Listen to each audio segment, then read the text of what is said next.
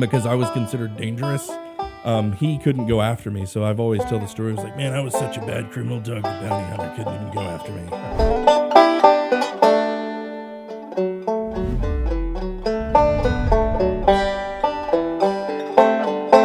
Hi there, and welcome to the first episode of This Alabama Life. My name is Don Keith, and uh, I am your host for this uh, video podcast, our inaugural podcast. And for that reason, we have a special guest with us here today, Bryan Dawson, who is the president and CEO of 1819 News, the fellow who was bright enough to come up with this whole idea and concept. Bryan, good to see you. Uh, we hope to do a couple of things today. Uh, by the way, uh, Andrea Tice is here as well, and she's going to help co host and do a lot of the interviews on this podcast. And we'll meet uh, both these folks in a lot more depth as we go along here. We're going to introduce ourselves. We're going to talk about the purpose of this show, and we're going to also outline the, the, the types and formats of content that you can expect in the future. We hope these uh, episodes will be well worth your time, energy, and effort, and that you'll tell other people about them. Word of mouth is powerful in all areas of uh, media, and we certainly hope you'll be on our side and will help us pass along the word. As I said, I'm joined today by President and CEO Bryan Dawson. Bryan, thanks for joining us. Glad to be here. Thanks for having me. You know, uh, I want to talk to you about storytelling and the power of storytelling. To me, the perfect story is when you take an average person or a seemingly average person and you put that person into an unusual situation and you allow that person to do remarkable things. And I think that's your story. It's Andrea's story. It's my story. It's everybody's story. And uh, the ones we're going to be telling on this particular podcast are primarily those of people who are associated with the state of Alabama in some way. The screenwriters say it more simply you get your hero up a tree, you throw rocks at him while he's up the tree, then you get him out of the tree, and that's the perfect story. What is the power of storytelling, and why is it going to be such an important part of what we're doing here with this podcast? So, yeah, my. Um a little of my background professionally is uh, working with a gentleman by the name of Lee Habeeb, uh, who created a show called Our American Stories, which is actually the fastest growing terrestrial radio show in the country right now. Um, and he taught me so much about the power of storytelling and um, really, um, especially in you know the ability to to influence culture, um, to whether it be persuasion or convince or anything. Um, people that are more conservative tend to lean towards um, pie charts and data and graphs and statistics. And for whatever reason, we we do that, but it, it's not effective. And and um, human beings are hardwired to download narrative form. We just get stories inherently. Um, it's the way we were built. It's the way we were wired. And so, you look in the Bible and you see Jesus, and he explains challenging concepts through story, through uh, parables. And so, this idea of storytelling uh, to transcend, um, you know, pie charts and statistics and all those things, and really speak to the heart and soul of a human being.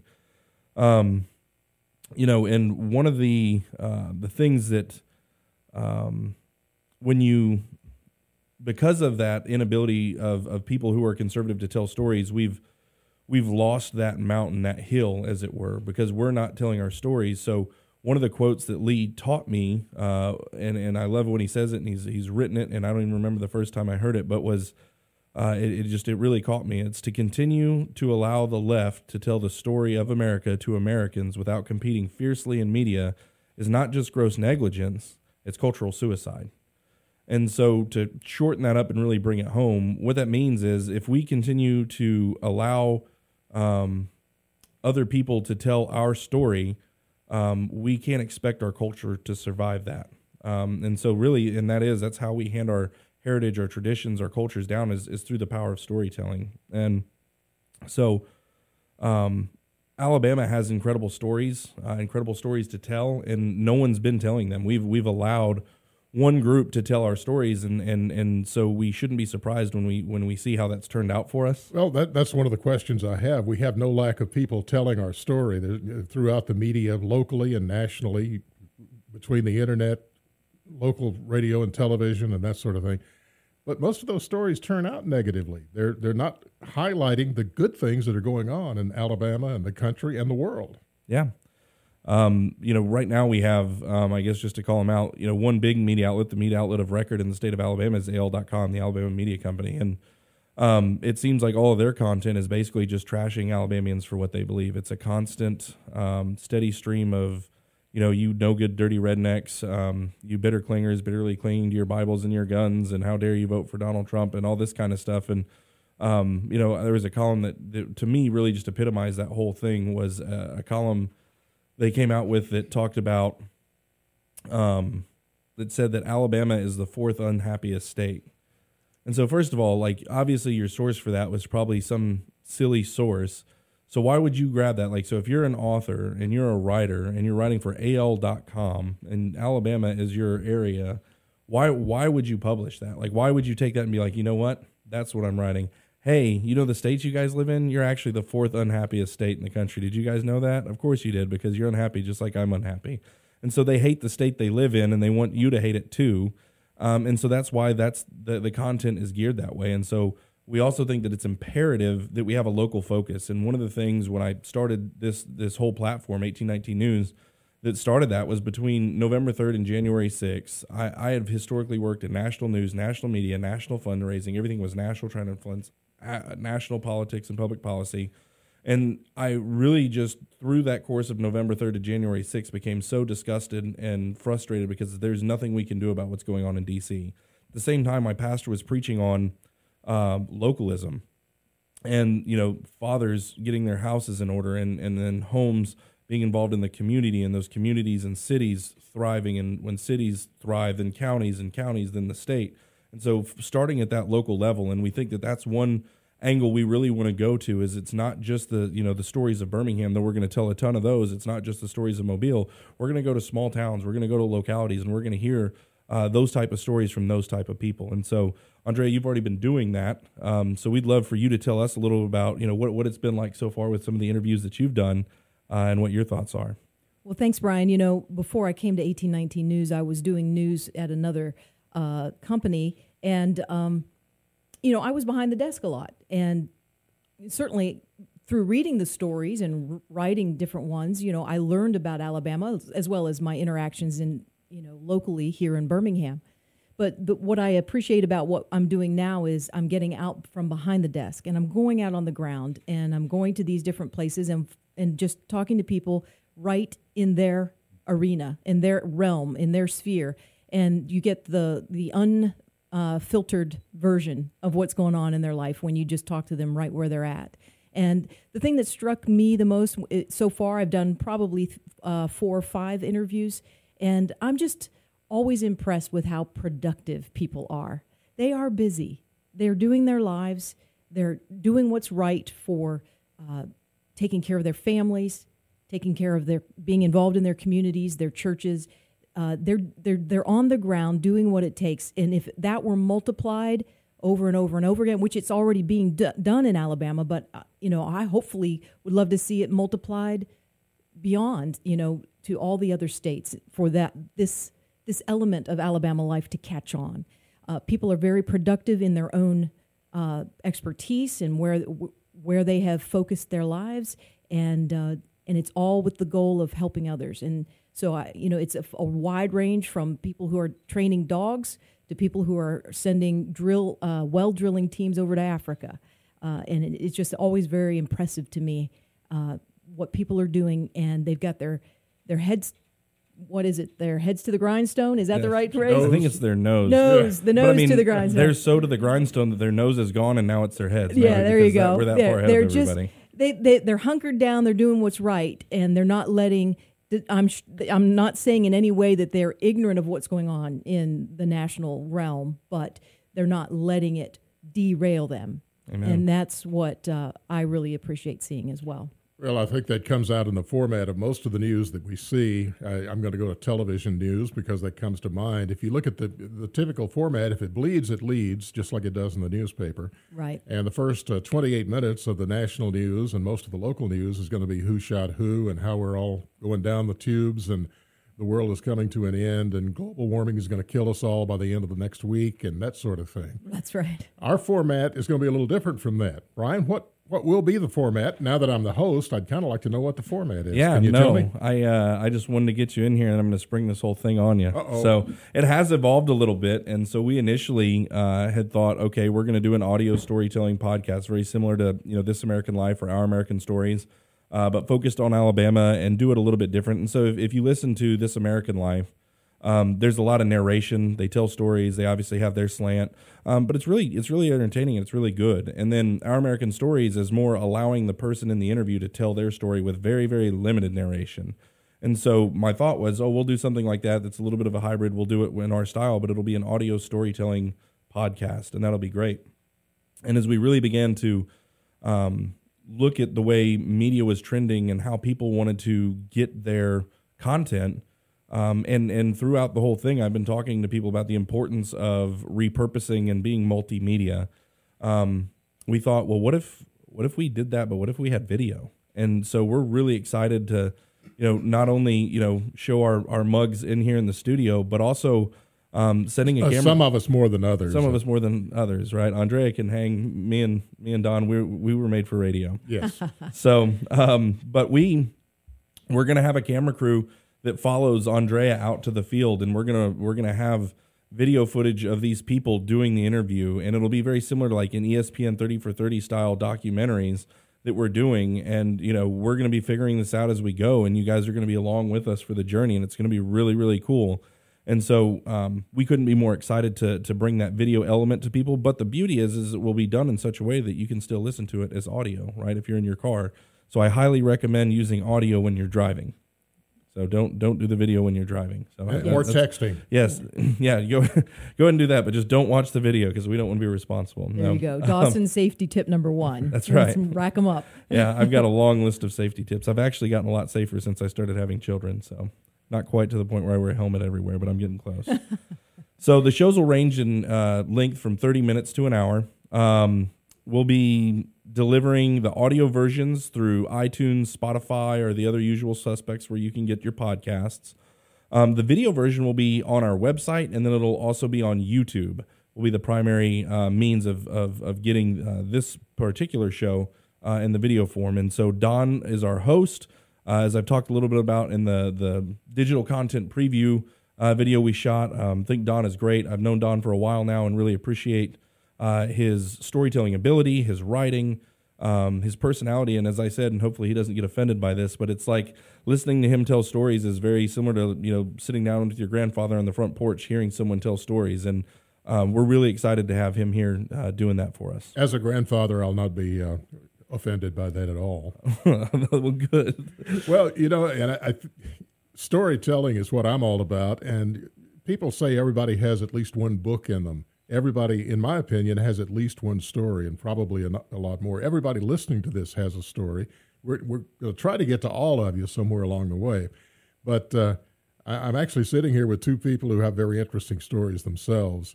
Uh, Bryan, yours is almost unbelievable, but it's true. It is. Tell us about it. Yeah, and sometimes I've had to, you know, tamper my story down a little bit so that people will believe it. And the one thing I can say about my story is that um, God is the, you know, the author and perfecter of our faith, but He's also the the author of all good stories in, in that sense, especially the, the the real ones, right? The the truthful stories. He's the author of, and so. Um, my story is it's a very interesting one, and it's um, I used to be very timid about telling the story and wonder, um, you know, but uh, it, the way that God works, He's actually allowed my story to launch me into a place of success because people find it interesting. And so, um, I guess without further ado, I'll just jump into it, right? Please and do. so, starting in my childhood, um, I was um, I was always the kid that got put in the the friend zone. So to kind of frame up what my personality was like, and so you know, all the way back, I can remember back in eighth grade, um, eighth grade graduation, uh, inviting this girl to the eighth grade graduation dance. Uh, we went together afterwards. I told her how much, you know, how beautiful she was and how I felt about her, and you know, professed my undying love to her. And, and I always say she gave me the Heisman, right? She she put me in the friend zone, um, and that was kind of where I I stayed, not only with her but every other girl, you know, friend that was a female throughout middle school and high school, and that had a lot to do with just a, an overall lack of self confidence and self worth that comes from having grown up in a really broken home. And so when I was two years old, my parents got divorced. The only, I think, and, and I'll, I'll, hear from them as they listen to this and tell me that's not true. But I think that the only reason that they got married was because uh, my mom got pregnant with me, and they got married, and that lasted all of about two years, and then they got divorced. And as uh, courts usually do, they put me with my mom. You know, in retrospect, I think we would all agree that that probably wasn't the best place to put me, but that's where they did. And uh, my mom at that time in her life was not healthy. Um, she had been through a lot of traumas um, as a child and, and even as a teenager, and then uh, had just been through a lot and was was not um, a whole healthy person. And and so the environment I grew up in was not one where uh, I was getting those nutrients. And so if you think about um, children and their upbringing, um, you know, um, I, I always equate it to like if you're growing tomatoes, like what do you need to have healthy tomatoes, you need to have sunlight, you need to have nutrition, you need to have the right soil, and all these other elements that allow for healthy fruit. And I think it's the same for healthy children. You have to have a certain amount of love and structure and discipline and and all these different things. And and I lacked all of that, so I was not a uh, a healthy tomato, if you want to call it that, by the time I was ten. And so when I was ten. I moved in with my father, um, and at, at, the time I'd been living with my mom uh, from zero to ten.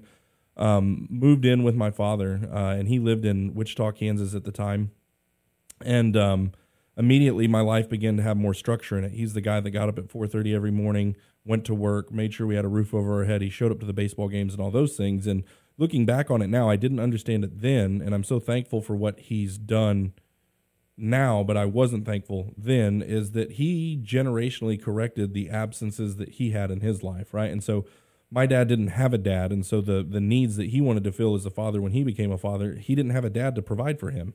He didn't have a dad to protect him, to you know, um, there you know, to put a roof over his head, to show up to football practice, to show up to baseball practice. He didn't have a dad, and so he checked all those boxes when he became a father.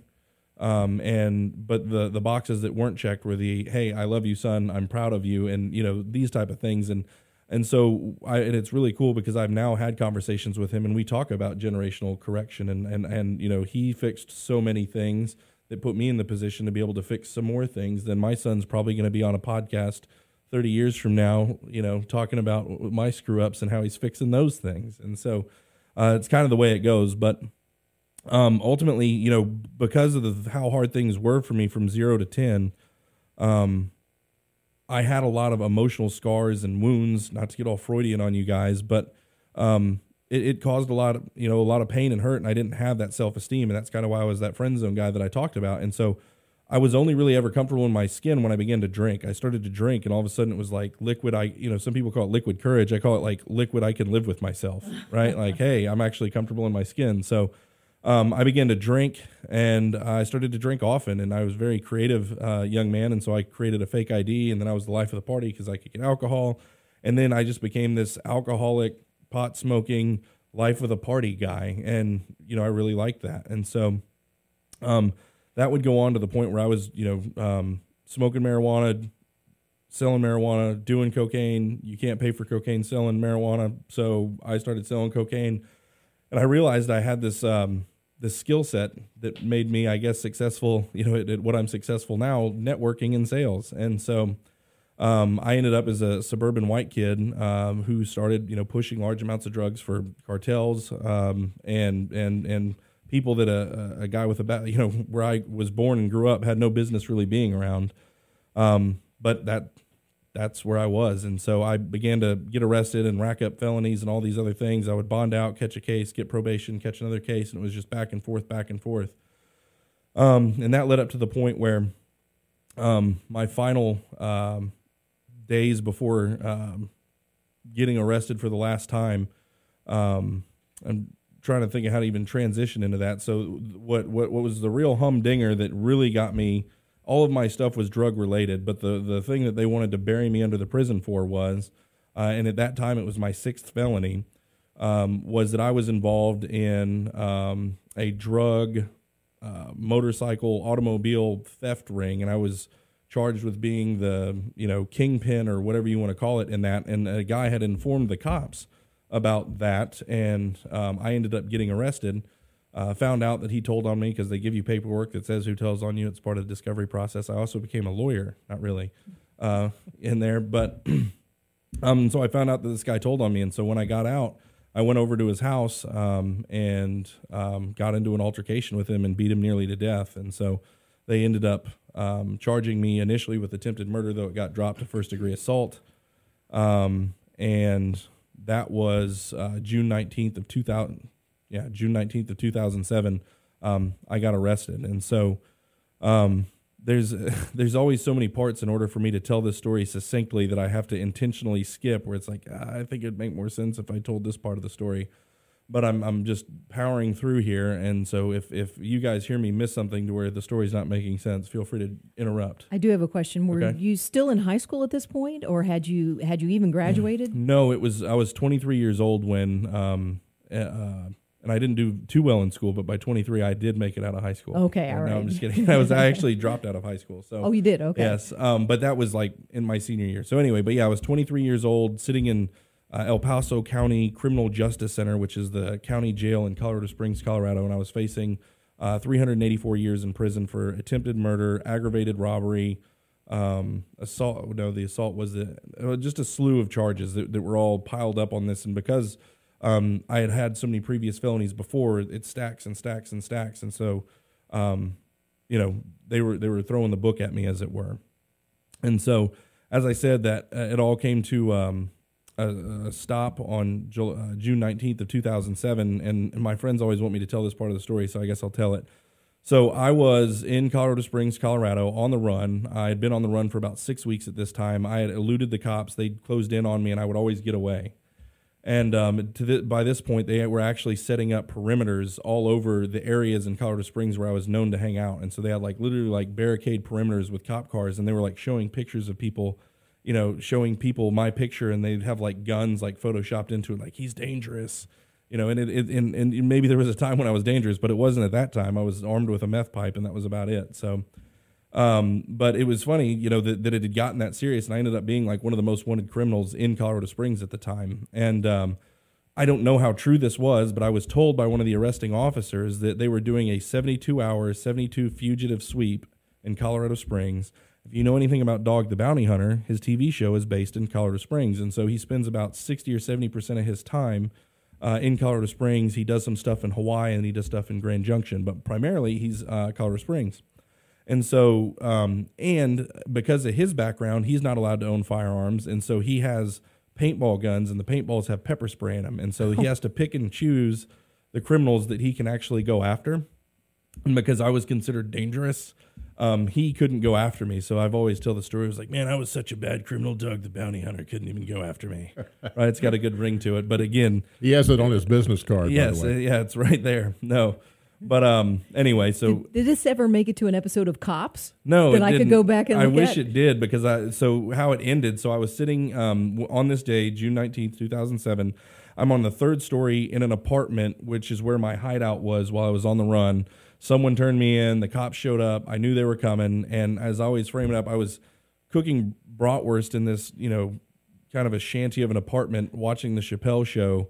This was my last day out. I remember it like it was yesterday um, cooking cooking bratwurst, watching the Chappelle show, and I looked out the window and I saw the front edge of a cop car with the little flashlight things that they have on their mirrors, and I knew at that time it was up. And a few seconds later, I started hearing pounding on not my door, but a door that was actually down the like down the hall a little bit, and it was you know Colorado Springs Police Department open up, and they kicked that door in, and so I knew I had a few seconds, right, and so.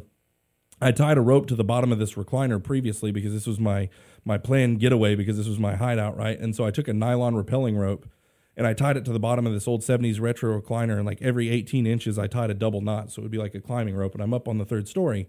And so the idea was that this window was wide or this this chair, this retro recliner was wider than the window was, right? And so I'm going to jump out the window and this thing's going to hold me. And so as they're coming and kicking indoors, I kick the screen out of the window. I throw my backpack out the window. I wrap the rope around my hand and I just jump out of the window. Oh my goodness! And so I'm hanging. Yeah, I'm hanging from this thing. Well, apparently there was like a surveillance van that was back there. And they saw me throw the backpack out and they saw me jump out. And then I looked on the other side of the apartment building on either side, and like 50 or 60 cops come swarming out with pistols drawn. There's no tasers to be seen. Get on the ground, get on the ground. And I'm thinking to myself, I'm like, well, where else am I going to go? You know what I mean? Like, I, and I had eluded them to their, you know, in their defense. I had gotten away quite a few times. So um, that was it. That was the end. And so I, I unwrapped the, the rope from my hand and I let go and I dropped three stories and landed. And uh, the cop put his knee in my back and there's two German Shepherd or police dogs barking in my face and put the cuffs on me and put me in the back of the cop car. And that was that was the end of my my terror reign on on Colorado Springs. And so I end up going to county jail, getting in more trouble in county jail because I now know that I'm going to have to face my consequences. I'm not going to bond out anymore. My bail's too high. And so I'm going to have to be this tough dude because I'm fixing to go to prison for the rest of my life. And so I'm in there, I'm getting in fights while I'm in jail. Well, I got in enough fights to where they finally threw me in the hole, which is administrative segregation, which means you're in jail in jail. And so in jail in jail, administrative segregation looks like being in a um, eight and a half, about eight foot by 12 foot concrete cell by yourself for 23 hours a day. You get one hour out, uh, you go make a phone call, you take a shower, you go back into your cell. And I was in there for I don't know four or five months. Oh, And somewhere Whoa. around around the three or four month mark, I um I had this epiphany, and it was this very eye opening moment for me. It was very transitional, and with the you know with the, the exception of looking back on my life and seeing when God actually saved me, this was the other most pivotal moment. And I'm sitting in county jail, and I'm I'm pacing in administrative segregation. There's not a lot to do, so pacing was really the option. You could just walk back and forth uh, in your in your prison cell. And uh, I had this epiphany, this aha moment, and it seems really simple. And every time I tell people this story, it's so simple that I they're like, uh huh, and, but it was my fault. It was my fault.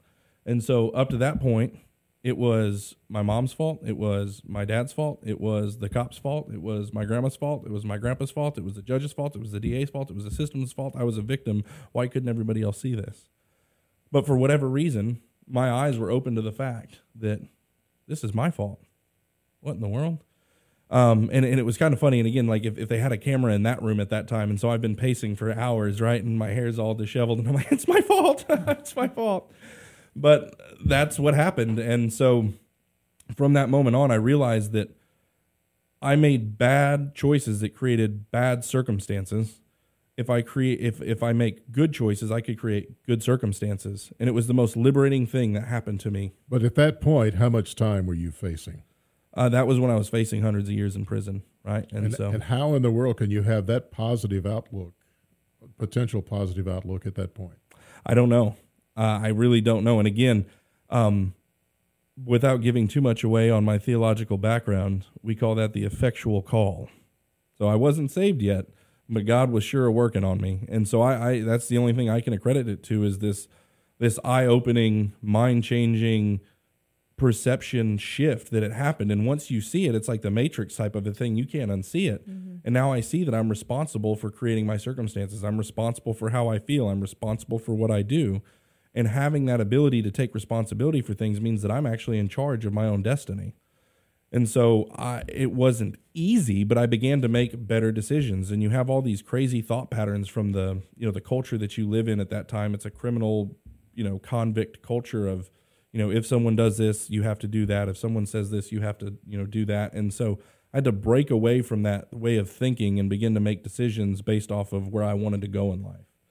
And so that's what I began to do. And then I ended up getting into a mediation hearing again by the grace of god end up getting into a mediation hearing which is basically like a horse trading situation with the district attorney. So you go in there and they're like well we, and so they actually came back to me before i got into this mediation. Um, the the district attorney made an offer to my public defender that said uh, well instead of the you know 300 years if you go to trial and you're found guilty you're going to get 300 some odd years. But if you plead guilty we'll give you 32 years. And when you're 23 you're like what's the difference right. What's the difference? Right. And so um, I was broken and I called my grandma and it was just kind of a Hail Mary and I was just in tears and I told my grandma and, and she had noticed the change in me because my family had cut me off, cut me off, and I deserved to be cut off, right? I'd burned every bridge. I'd, you know, uh, I, I didn't had not no trust with my family, but my grandma was actually the first one to really notice um, that there was a significant change in my thinking and behavior and she could just sense it as you know she'd been there my whole life. She knew something was different about me and she said look bryan i can tell something's changed in you. We're going to try and figure out a way. And she was able to actually get secure an attorney for me. And again it would take me 30 minutes to explain the miracles that happened there for this to happen. But ultimately he got me into a mediation hearing. Got in the mediation hearing. They started with 32 years with a crime of violence sentence enhancer. Um, my um, me and my lawyer were like, well, I think I should get eight years, and that's where the horse trading kind of begins. Well, we think 20. And so it was really kind of cool how this happened. It was on Martin Luther King Day. Uh, I think it was some hol- Monday holiday. I'm pretty sure it was Martin Luther King Day. And so the district attorney had not been able to line up calendars with my attorney. And so she was there on her holiday, like in her pajamas, and she didn't want to be there. And it's like, well, I got nowhere to go. So all the time, I got all world. the time in the world, about 300 years if I do it wrong. And so um, I played that well. And they finally came back to me with a 15 year sentence with a crime of violence. And my big thing was, you know, I don't want that crime of violence because that's the way that it works in Colorado. That that sentence enhancer means you're going to do a larger percentage of your time. You're not going to be eligible for a lot of the vocational programs that they have in there and rehabilitation programs. And it's just a stigma that that you don't want if you're trying to change your life. Like if you're just a prisoner and uh, you're like, oh, that guy's a violent criminal, it doesn't matter. But if you're trying to change, which I was, I was really, I didn't want that. And so I, um, I said, look, I don't want to end up in Limon, which is the, you know, one of the bad prisons in Colorado. I don't want to end up in Limon with swastikas all over my face. I want to change my life. And so if you, if I'll give you a year if you drop the crime of violence, and they ended up getting giving me a 16 year sentence to the Colorado Department of Corrections with the crime of violence dropped. And so I got back to my cell and I realized that God had moved in my life. And I knew that was real. And I was probably the happiest person ever to be sentenced to 16 years. Woohoo, 16 years. Um, and so I ended up getting shipped off to uh, prison. I went to the Denver Reception Diagnostic Center. You go there, that's where it became really real to me that I was in prison. They have the gun towers, the roll upon roll of razor wire, and you pull up there, and it's like, okay, this is real. And then they see if you're a gang member or all this other stuff, and then they shoot you to your actual facility, which was the Huerfano County Correctional Center, which is in Walsenburg, Colorado, was the first place that I ended up. And uh, I get to my unit, and this big guy with the Semper Fi tattoo on, uh, on his arm, um, big burly guy, comes walking up, and he says, "My name's Charles, and I'm a Christian." And I shook his hand, and I'm and I'm looking around, and I'm like, "Well, this big fella obviously knows his way around the joint." Uh, I said, "Charles, we we can hang out, but you can leave that Jesus stuff at the door. I don't want to hear it." And uh, and he just became my friend, and so as he he never tried to browbeat me with the gospel, he began to tell me about Jesus as conversation allowed. And he became my friend and he provided for me. And so when you get in there, you have your um, basically your jumpsuit. They wear greens in, in Colorado. So I had my green jumpsuit, you know, like two pairs of underwear, uh, a cup, and a spoon. Like that's what you got when you get in there, right? And he gave me soups, he gave me coffee, he gave me sweats, and he provided for those those kind of physical needs. And then as developed a friendship with me, and his conversation allowed, and we had lots of conversations he would tell me about it. And you know, sadly, he ended up getting moved to another prison. Um, the the prison I was in in Walsenburg actually shut down, um, and uh, I ended up bouncing around to a couple other prisons, and I ended up in Sterling Correctional Facility um, a number of years later, uh, probably about actually probably two years later. And I get out there, and the first person I see on the yard is Charles, and there he is again. And so we, we our friendship kicked up again. He was coaching a softball team, and I played on a softball team and met some other guys, and he eventually comes up to me and says, "Hey, you know, um, you've got parole coming up soon. You know, you should uh, you should try and get some certificates. You should take some classes." And I'm like, "Yeah, sure." Well, he's the chaplain's assistant, and he got me into these you know Christian fellowship type you know classes, and I got in there. and I'm like, "I hate you, Charles." so he he, uh, bamboozled me into these Christian programs, and but one of the things, one of the decisions I made up to that point was that the the last thing that I was going to quit was quitting. I quit quitting, and that was the last thing I would quit, right? And so I started, and I'm like, I'm I'm gonna see this out because I'm not quitting anything anymore. And so I'm in there, and the first program was kind of come as you are, you know, it, it was whatever. But I did experience fellowship for the first time, and there was other Christians like Charles, which were these real Christians who actually read, read their Bibles, and they were very uh, thorough, and uh, it was just it was good. Um, and sorry, we just had uh, one of our friend Scott Buttram from the Trussville Tribune just came in and waved at me, and I wasn't expecting to see him. So anyway, so yeah, no, I met these other these other guys that were strong Christians like Charles, and I really liked it. And so when that program ended, I asked Charles, I'm like, hey, uh, can you get me into another one of them there Christian programs? I don't like the Jesus stuff. It's just the, the guys. And You need the know. certificate. Yeah, right? exactly. It was exactly the certificate. Need that real bad. And so I ended up getting into that, and it was actually the Truth Project by Dr. Del Tackett. And so if you know anything about that program, it is a Christian worldview apologetics course, and it is this is how it is, and this is what the Bible says. And I didn't like that. Um, and so I would get into arguments with people at the end of um, pretty much at the end of every course, it would be an hour teaching and then an hour of um, conversation, and I would argue with them. You know, if you believe this Jesus character was actually the Son of God, that he was born of a virgin, you know, that you know, if you believe all that stuff, and that was the problem. I had a problem with those points, right? I could believe that this Jewish guy got killed for what he believed a couple thousand years ago and created a movement. I could buy that. But it was these other things, right? And so, you know, I told them they were all stupid. If you believe this, you know, you guys are all idiots. And, um, you know, and again, just because these people were Christians didn't mean they weren't still prisoners, right? And so it got pretty heated. So about after the third or fourth week, I ended up walking back to my unit with Charles, and he just looks at me. He says, "You know, Bryan, why don't you why don't you give him a chance?" And so, you know, I've been asked that question before, but again, something changed, and and for whatever reason, I said, "Okay." And to give you a little history, I had some experience, very very limited experience with church when I was um, growing up, and so uh, for about a period of a year, we went to Rhine River Baptist Church in Germany. When I lived in Germany, my mom was in the military, and I knew that these people had something different and that they lived a different life, and it made an effect on me. So I always prayed to God, and I knew that God was real. I just didn't understand how Jesus factored into it, right? And so I went back to my cell that night, and I and, and from that time in Germany when I was nine or ten years old, flash forward to that day, I always prayed through my drug addiction, through everything I was doing. I always prayed, prayed to God again. It was more like God, get me out of this. God, I need some help, right? Like that was more what the prayer was. But I prayed, and so I went to my cell that night and I prayed, and um, I said, "Look, God," I was scoffing as I said it. I'm like, if I need to believe that this Jesus character was your son, that he was born of a virgin, uh, that he lived a perfect life, that he was sinless, right, as as, as they told me, um, that he died and somehow his death did something for me, and that he rose from the dead, right? Again, scoffing as I'm praying this.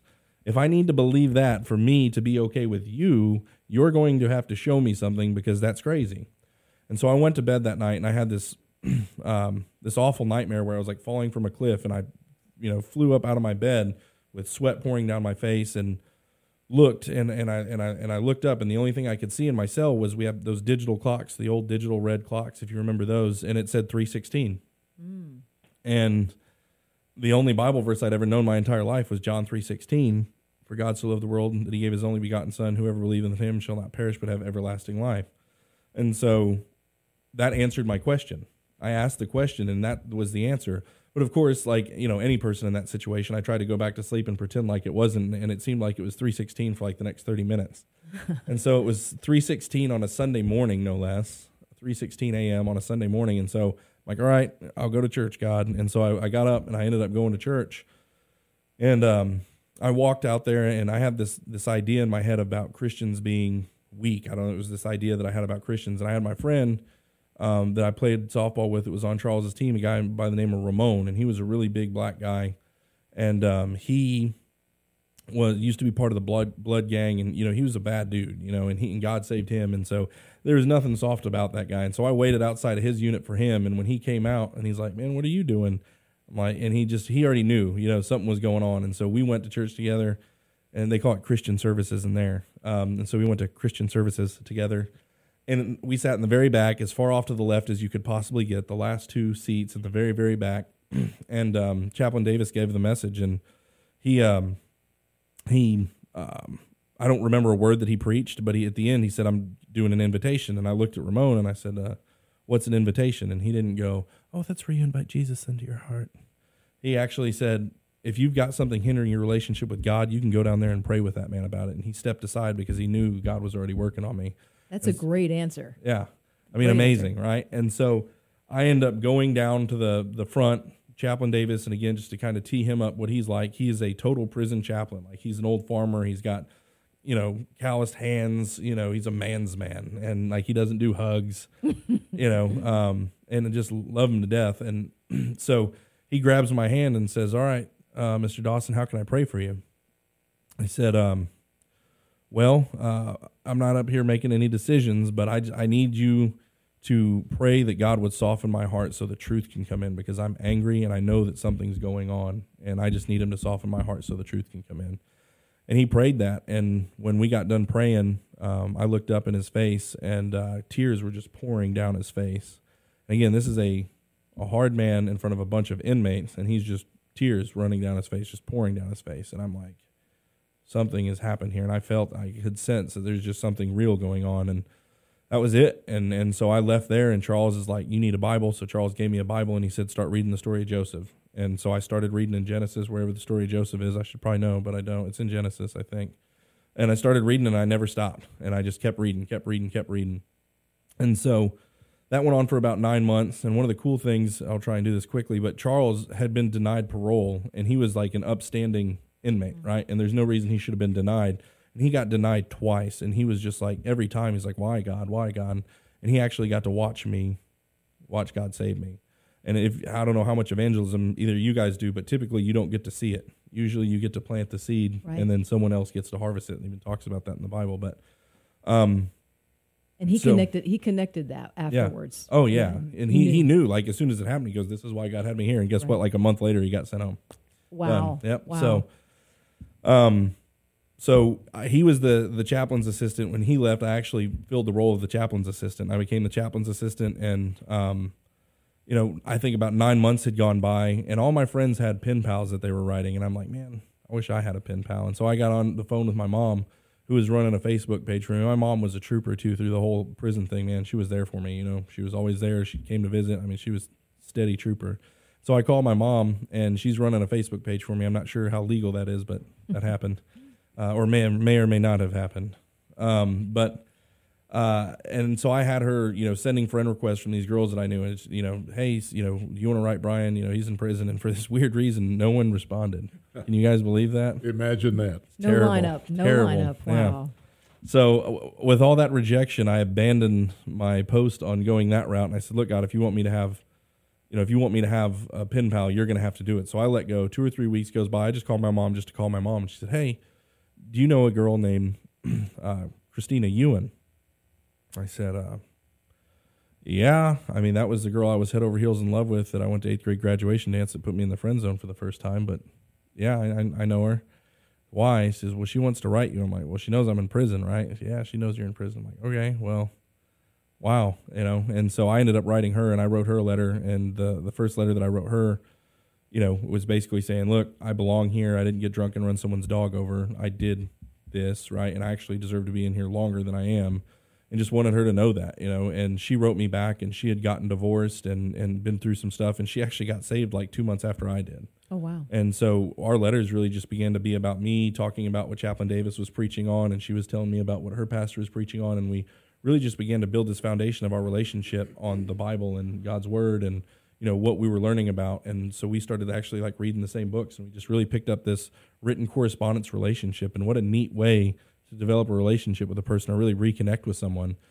And so this has gone on for several months, and I'm like, man, I cannot help but feel like something. There's a spark here that was not there when we were kids. But talk about a strange. Like I've been, I've been given the Heisman for a good chunk of my life by this woman, right? And I'm in prison, so it's not like my stock is high, you know. And so I, I build up the courage to, you know, write her a letter and say, look, I can't, I can't help but feel like something is happening here between us. Seems like there's a spark that wasn't there before. Um, and I just want to let you know how I feel and, you know, see if you feel the same way. And again, I always, when I tell the story, I didn't like shoot her a text message. You know what I mean? I didn't, you know, send her an email. I handwrote a letter and I put it in there and drop it in the mailbox. And it takes like three or four days to get there. And she writes, you know, and so I'm sitting there, Waiting, you know, waiting. twiddling my thumbs for like two weeks. Says, well, I blew that. Yeah, exactly. After three days, I'm already like, dang it. you know?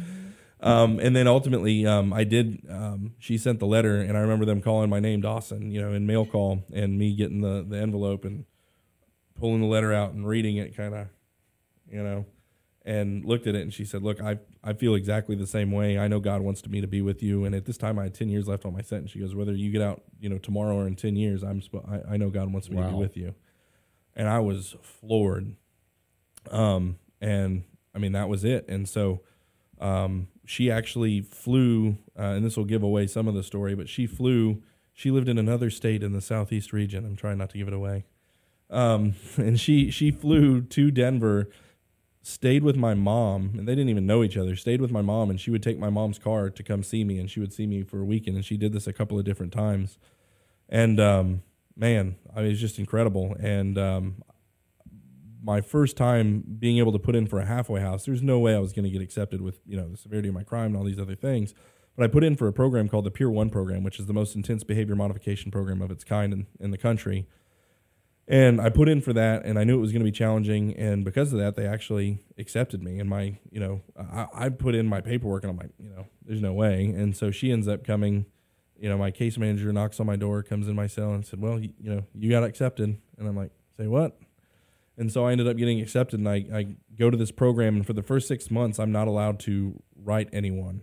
So I can't write Christina, but she can write me. And you know, before she left, or excuse me, before I left, she said, How often do you want me to write you? Because we knew that this would be the case. Right. And at the time, and again, she should be the one telling her story because she's way more amazing than me, and her side of the story is way more amazing than mine. Put her on the list quick. Okay. Yes, she's yes, absolutely. Um, she at the time, so she was a single mother who was working full time at Baptist East, going to school at Troy, a full time student, and her mother was dying of cancer in Brunswick, Georgia, or in the Brunswick area in Georgia. And so she would work and go to school Monday through Friday. She would pick up her son. Um, she had a son from the previous marriage, and she would pick up her son on Friday. They would drive to Brunswick, Georgia, which was six hours. She would take care of her dying mother, and she would get in the car and she would drive back and she would do it all over again. Unbelievable. And she wrote me a letter once a week for 26 weeks while she was doing that. Um, absolutely incredible, the faithfulness. And so um, I got to the point in the Peer One program when I was allowed to um, go out for visits. And there, we could do a whole episode on the Peer One program. It was crazy, but I'll leave all that out for another time. And so, but I got to the point where I could go out for visits, and we got married the very first time. She came up there, we got married, um, and we eloped, I guess you would say, and um, finished the program, graduated with honors, and, and transferred my uh, parole down to Alabama.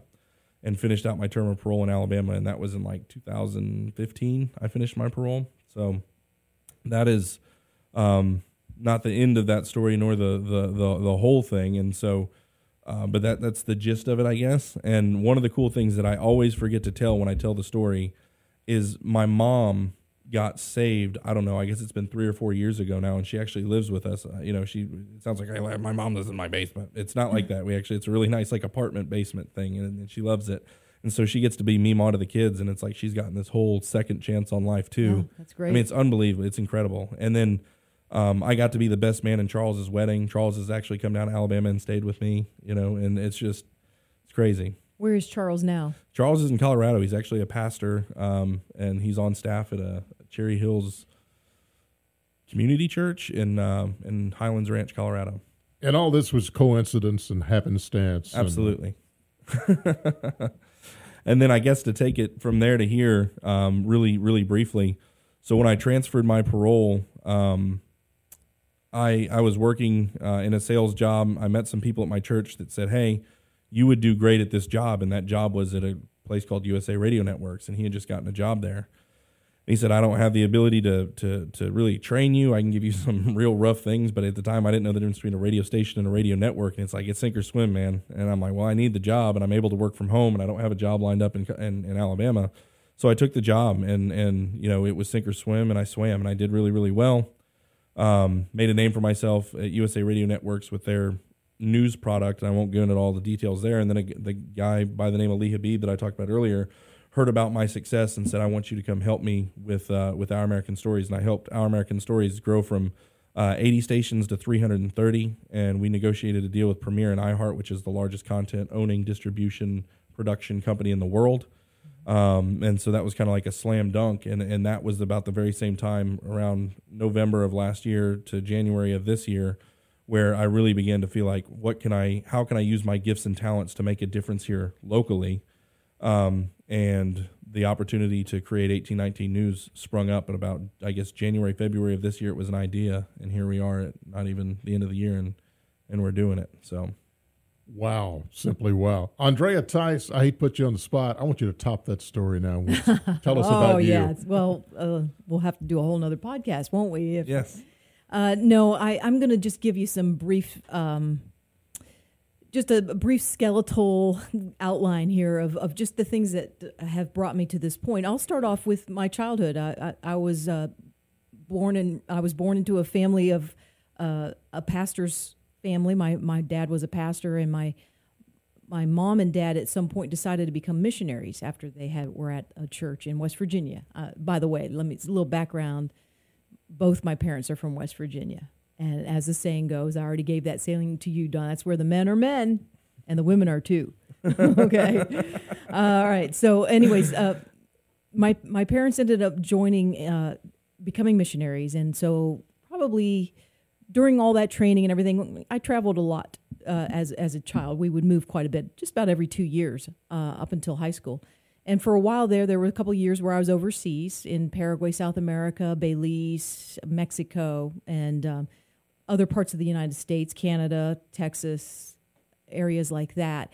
Um, so some of that was was very helpful in shaping me because, well, when you're outside of the United States, you you be, you quickly learn just how incredibly blessed we are. If you have any eyes on your head, in your head, on your sh- head on your shoulder, then you realize that we we have been blessed, incredibly blessed. This other countries don't have a tenth of, of what we have.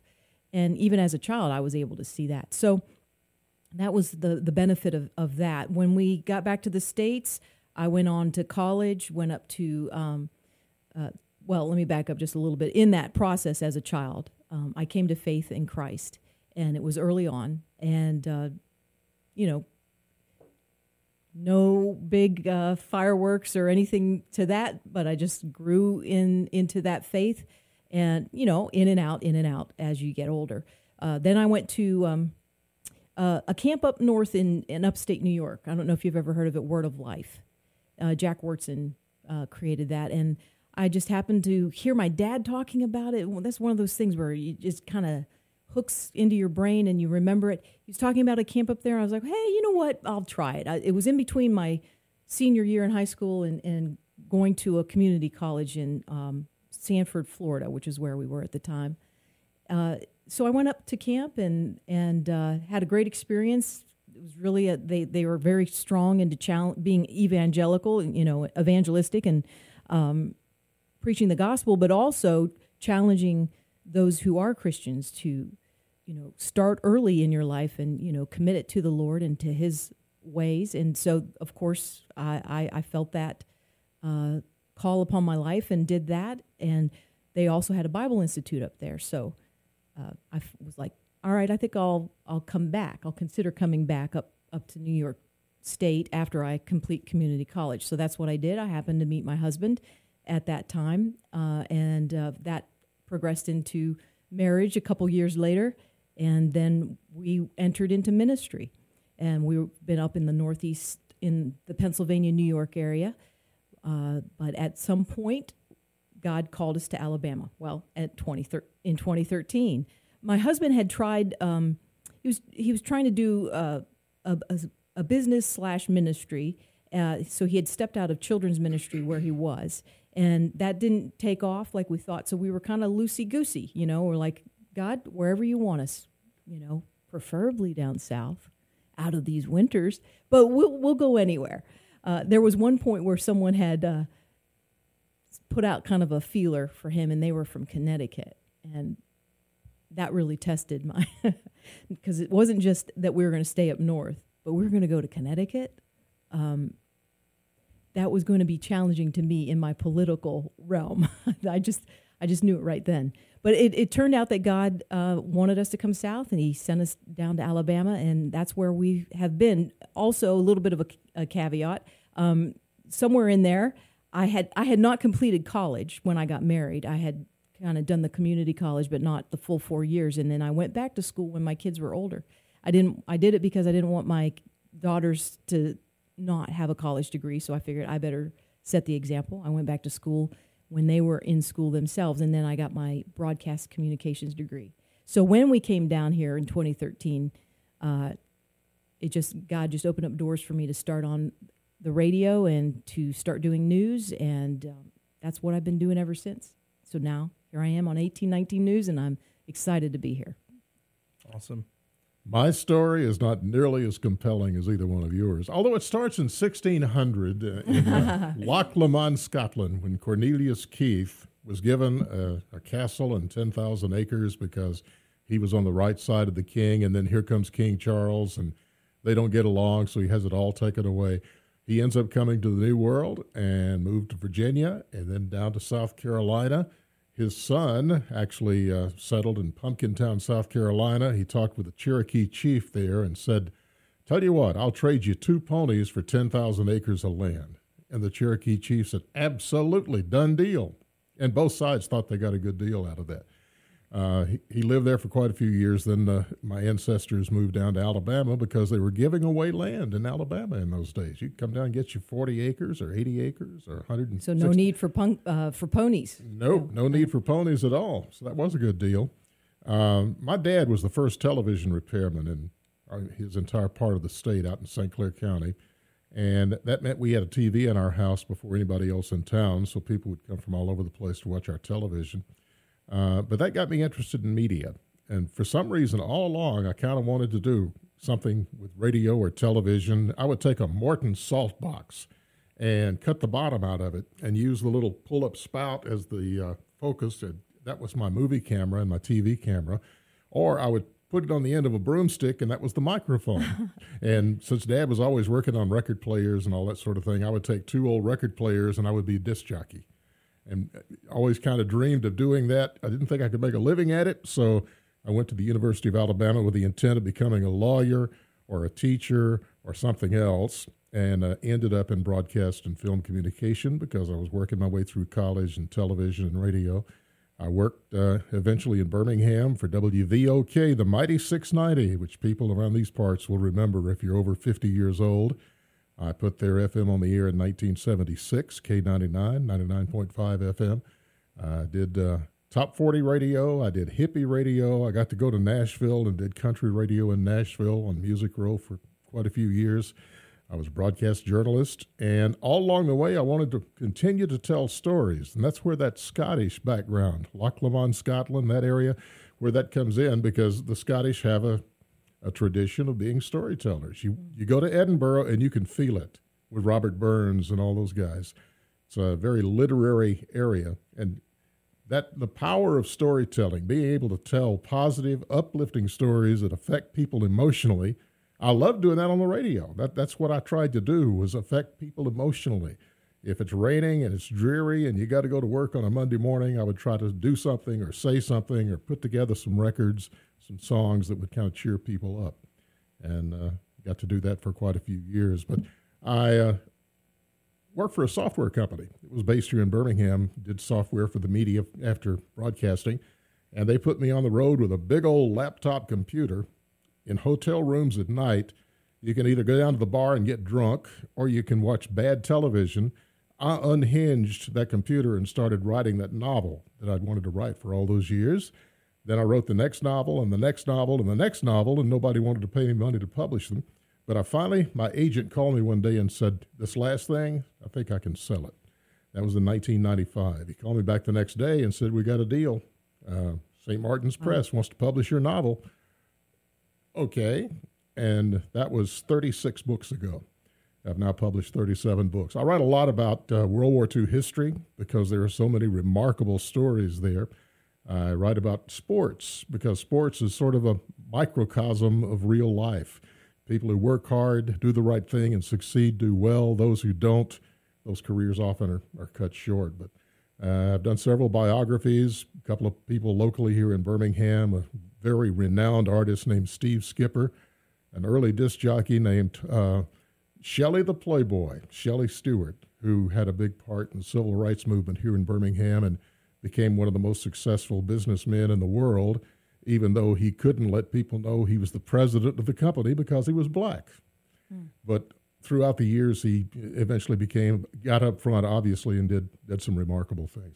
Anyway, those are the kind of stories I like to tell. I'm just curious when you did your very first novel, when you were writing it on the computer, what was it about? What was the, the t- genre? Uh, it was Southern Gothic. And by the way, that novel has never been published. It Southern Gothic? Southern Gothic.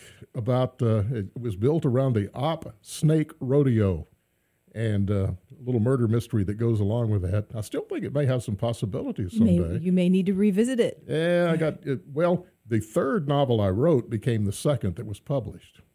Okay. And I just didn't have sense enough to give up when I kept getting those rejections. But uh, I, have had the pleasure of working in movies some. One of my uh, submarine thrillers, I write a lot about. Uh, in fact, a former nuclear submarine captain and I have written. We're working on our eighth book in the Hunter Killer series, which are techno thriller submarine novels. Uh, one of those became a major motion picture called Hunter Killer with Gerard Butler and Gary Oldman. Actually, had three Academy Award winners in that movie. But uh, and I've done a documentary on Steve Skipper as well, which uh, Colors of Character was in theaters last year when no human beings were in theaters, unfortunately. Mm-hmm. But we're still going to get that back out there and get it in front of people because you talk about a powerful message. Steve's story is extremely powerful, as hopefully we'll find out here on this program, uh, this podcast, before too much longer. Yeah. Anything else you'd like to say today? Yeah, my wife wouldn't forgive me if I didn't tell you guys that we have six beautiful children now. And uh, and when I've seen yes. your youngest, and yes. she's a cherub. Yes, yes, she's so adorable. How I forgot to mention that, I don't know. I, I remembered to say the part about my mom and Charles, and then well, I had a question I meant to ask too. Okay. Why 1819 News for those who didn't have civics in Alabama? Yeah, so 1819 News was the uh, the year that Alabama became the 22nd state, and so it's really important for us um, to go back, uh, to go back, and to look back to learn from. And so there's hard things that we did wrong, bad things that we did, you know, that we can learn from.